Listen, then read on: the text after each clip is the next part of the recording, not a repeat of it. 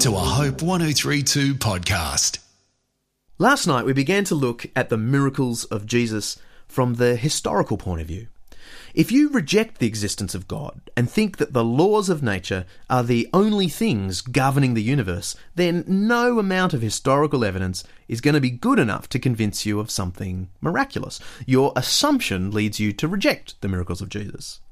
But if, on the other hand, you suspect there is a God behind the laws of nature, then given how strong the historical evidence is, accepting Jesus' miracles is going to be perfectly rational.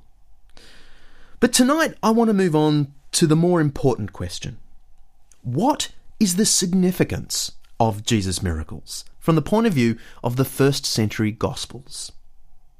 Well, in addition to displaying Christ's power and compassion, the miracles have at least two important theological dimensions. The first has to do with ancient Israel specifically, and the second has to do with the entire creation. Hope you can bear with me as we explore these two things.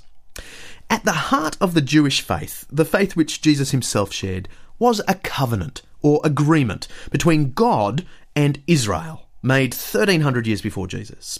God promised to bless Israel as long as the nation reciprocated with worship of the Creator and justice toward other creatures.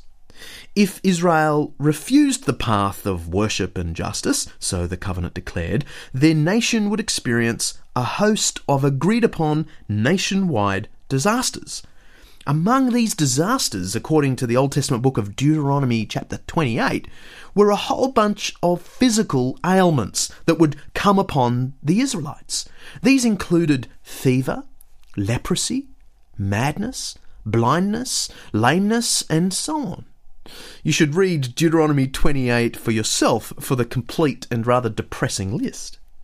Anyway, the important thing is, many Jews in Jesus' day knew themselves to be living under precisely these curses, and justifiably so. Israel had turned its back on God. The nation courted pagan deities and mistreated the poor and the marginalised.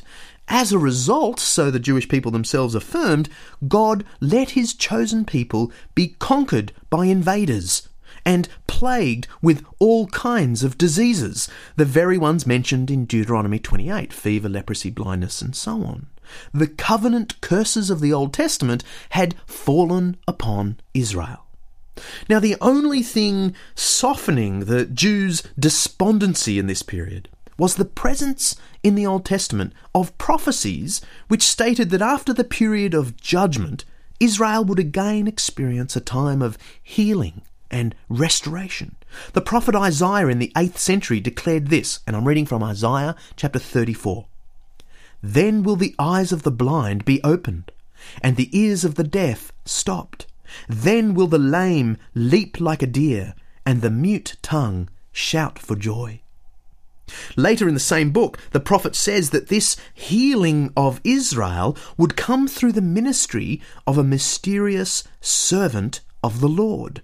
This servant of the Lord would himself bear the punishment of Israel and so deliver his people from the covenant curses mentioned in Deuteronomy chapter twenty-eight. Now here's the thing. It's in this biblical context that the healings of Jesus have to be understood. Jesus' repeated healing of just the sorts of ailments mentioned in the Old Testament, fever, skin disease, blindness, madness, lameness, and so on, were a sign to ancient Jews that the covenant curses were being lifted from Israel. In short, Jesus' healing ministry was a profound theological statement to Israel that the covenant curses described in the Old Testament book of Deuteronomy and elsewhere were being lifted in the ministry of the Messiah. The old covenant with its blessings and curses was being annulled. God's new covenant, which would be for all nations, was being enacted. That is a major aspect of how the Gospels understand Jesus' miracles of healing. They were the undoing of the curses on Israel. But there's a second, equally important biblical understanding of the miracles of Jesus. It doesn't have to do with Israel specifically, it has to do with the whole world, in fact the whole creation. Let me explain. Put simply, Jesus' deeds of miracles are portrayed in the Gospels as a sign within history of the restoration of all things at the end of history. Jesus' power over sickness, evil, and nature itself are a preview, you could say, of God's coming kingdom. This is a point Jesus himself makes at the end of a dispute with the Pharisees over his healing and exorcism of a blind and mute man in Matthew chapter twelve.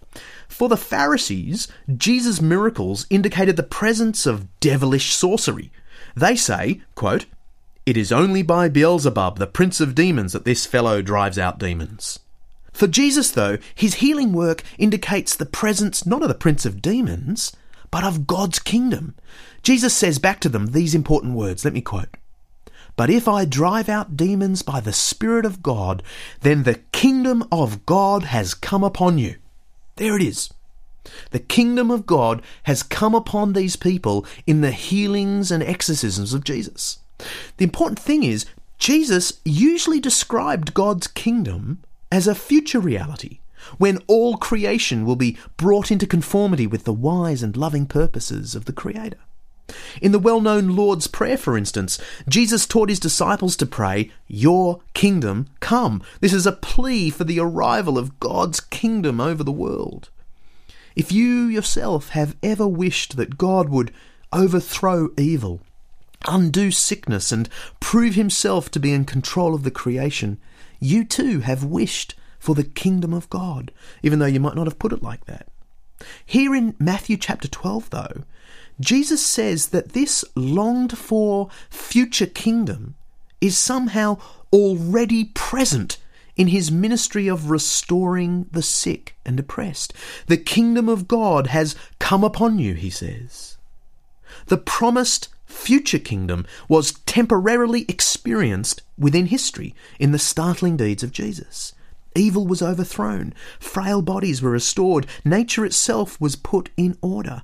The kingdom of God had, in miniature, come upon the world. And as we saw last night, it left its mark throughout our ancient sources, both Christian and non-Christian sources. As much as the miracles point to Jesus' compassion and authority, fundamentally they preview the renewal of all things in the kingdom to which Jesus invited all of us. Let me make a couple of comments about the significance of Jesus' miracles for today. Firstly, I want to make clear that I believe God in his mercy chooses to heal people today, sometimes through our prayers, sometimes without them. He did this in the Old Testament, he did it in the New Testament, and the New Testament itself assures us he promises to keep doing it today. Um, you can look up James chapter five for yourself in the New Testament to discover this. But I want to stress that this is not what the Gospels are trying to get across when they describe Jesus' miracles. What Jesus did in history was not a program that can be reenacted in the ongoing life of the church. It was rather a window into a future reality that is proclaimed by the church. The purpose of Jesus' miracles was not to evoke a belief in miracles today. It was rather to inspire a longing for the day when God's kingdom would fully come upon the world, when what is previewed in Jesus' healings, exorcisms, and mastery over nature will be realized for the whole of creation, when our frail bodies will be restored, when evil will be overthrown, and when nature itself will be restored. But having said that, there is another sense in which Jesus' restorative, miraculous deeds did launch a program for the ancient church. Throughout the centuries, Christians have not only prayed, "Your kingdom come," they've followed it up with the well-known words, "Your will be done on earth as it is in heaven." In other words, Christians don't just hope for a future pie in the sky. They do what they can here and now to see God's will fulfilled. Because they glimpse the future in the restorative deeds of Jesus, they commit themselves here and now to serving others just as he did, in whatever way they can, this side of the future kingdom. They relieve suffering at every opportunity. They resist evil wherever they see it. Now, they've by no means done this perfectly. And sometimes in history, I'm sad to say, the church has been the source of evil and suffering. But whether it was the first century creation of international poverty programs, or the third and fourth century founding of hospitals and hospices open to all, or the eighteenth century movement to abolish slavery throughout Europe, the followers of Jesus have led the way in seeking to relieve suffering and overturn evil. And they were motivated in large part by what they saw of Jesus in the Gospels. And the logic is simple. We don't yet possess all the resources of the future kingdom, but in Jesus we do see its aims to restore human life and put an end to evil, and these aims shape what we strive for here and now. Let me say that again, because the logic is really important.